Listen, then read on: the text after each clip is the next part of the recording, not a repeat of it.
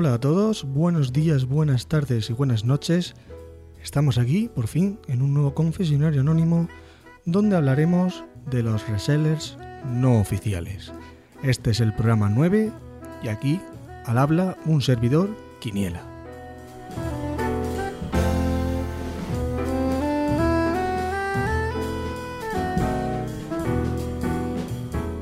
Sí, ya sé que he estado un mes y medio aquí sin grabar un confesionario, pero ni mis compañeros y yo hemos estado bastante atareados y por fin ya tenemos un poco de estabilidad y eh, dentro de poco espero tener ya internet en condiciones. Pero bien, eh, esta última semana han salido noticias bastante bastante polémicas sobre G2 Play o G2A, creo que es G2A, sobre Ubisoft. Ubisoft y que sus juegos vendidos a través de estos portales, resellers no oficiales, recuerdo, eh, han sido borrados. Borrados porque los, normalmente estos juegos son sacados de forma ilícita. Que, bueno, voy a ir explicando poco a poco. Ya sabéis que G2A, G2 Play, eh, de Case, Kingwings, eh, demás, se ha puesto ahora de moda, sobre todo G2A, que es la más famosa, que si la anuncian youtubers, que si en Foro Coches también te han puesto un banner, que en blog ahora hacen ofertas del 5% que no sé qué.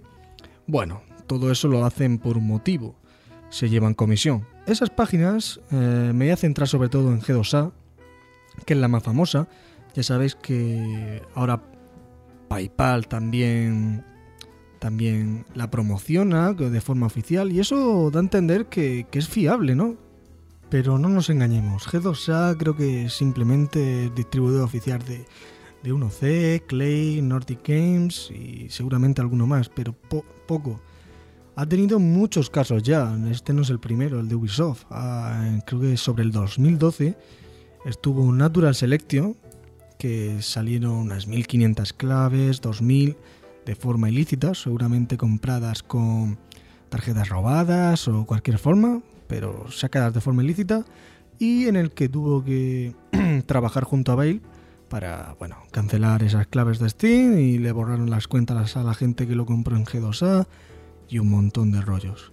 Luego también claves falsas de Guild of War 2 vendidas que tampoco funcionaban, no se pueden canjear o no sé.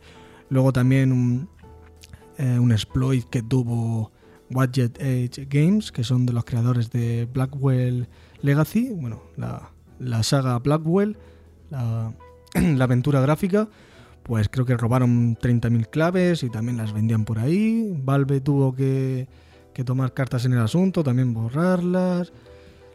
Ha tenido también momentos bastante controvertidos, eh, reventa de claves de Humble Bundle eh, reventa de juegos gratuitos, sobre todo me acuerdo de TIFF, eh, la, versión antigua, TIFF Gold de, Amazon, o el Super Santu de GMG.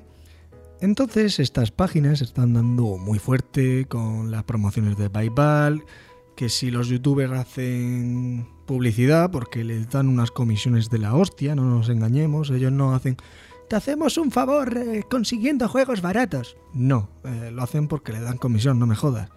Y luego pues también jugadores profesionales como Celote y yo qué sé también.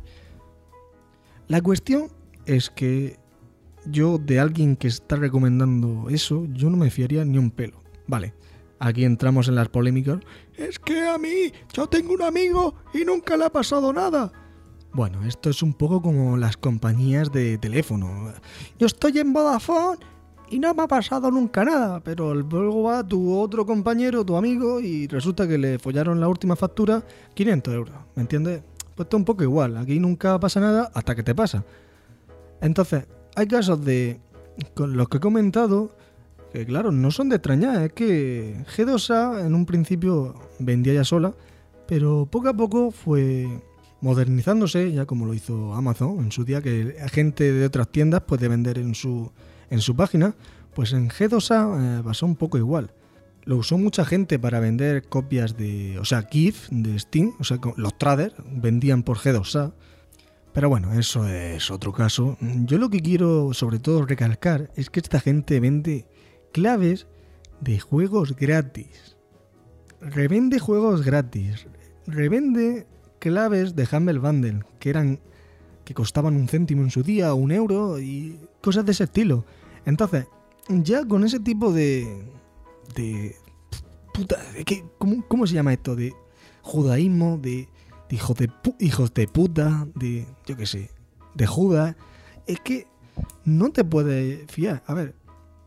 Vale, lo que decía. Es que mi amigo ha comprado hoy, no sé. Vale, yo también he comprado. Yo compré South Park, eh, la vara de la verdad, la compré ahí. con un miedo en el cuerpo que era la hostia, pero era el juego de lanzamiento, valía 15 euros. Y bueno, no soy de piedra tampoco. Pero eso sí, estas cosas, eh, yo tengo cerca de 650 o así de juegos en Steam. Entonces yo no me voy a, a jugar mi cuenta porque esté a, 15 euros. Vale, en ese momento sí, pero no lo suelo hacer, solo lo hice una vez, una vez. Porque claro, vale, me ahorro 5 euros, me ahorro 10, pero hoy puede que te quiten el juego de la cuenta, pero mañana puede ser que te cancelen la cuenta entera. Entonces, yo sé que es un poco alarmista de mi parte, pero yo prefiero ser precavido, porque son muchos juegos lo que hay en la cuenta de Steam. Y si Steam se le va un día la cabeza, pues puede empezar a cancelar la cuenta o lo que sea, y, se va a ver la de Dios. Ya ha habido casos de, de, querer banear cuentas, pero bueno, al, usar al intentar canjear juegos de, Rusia o como ya fue con los Call of Duty que eran solo para Rusia y claves de solo rusa y todo eso. También ha habido ahora un bloqueo regional en, Steam. Que no sé si, bueno, si está en el mundo del trader o habéis comprado en tradeos, habréis visto que eh, eh, la moneda rusa se ha ido a tomar por culo, un 50% caída y en los últimos meses y cosas así. Tanto Apple como Google creo que ya no venden ahí en su, en su tienda porque salía todo súper barato, eh, no sé, una, movida ahí de la hostia.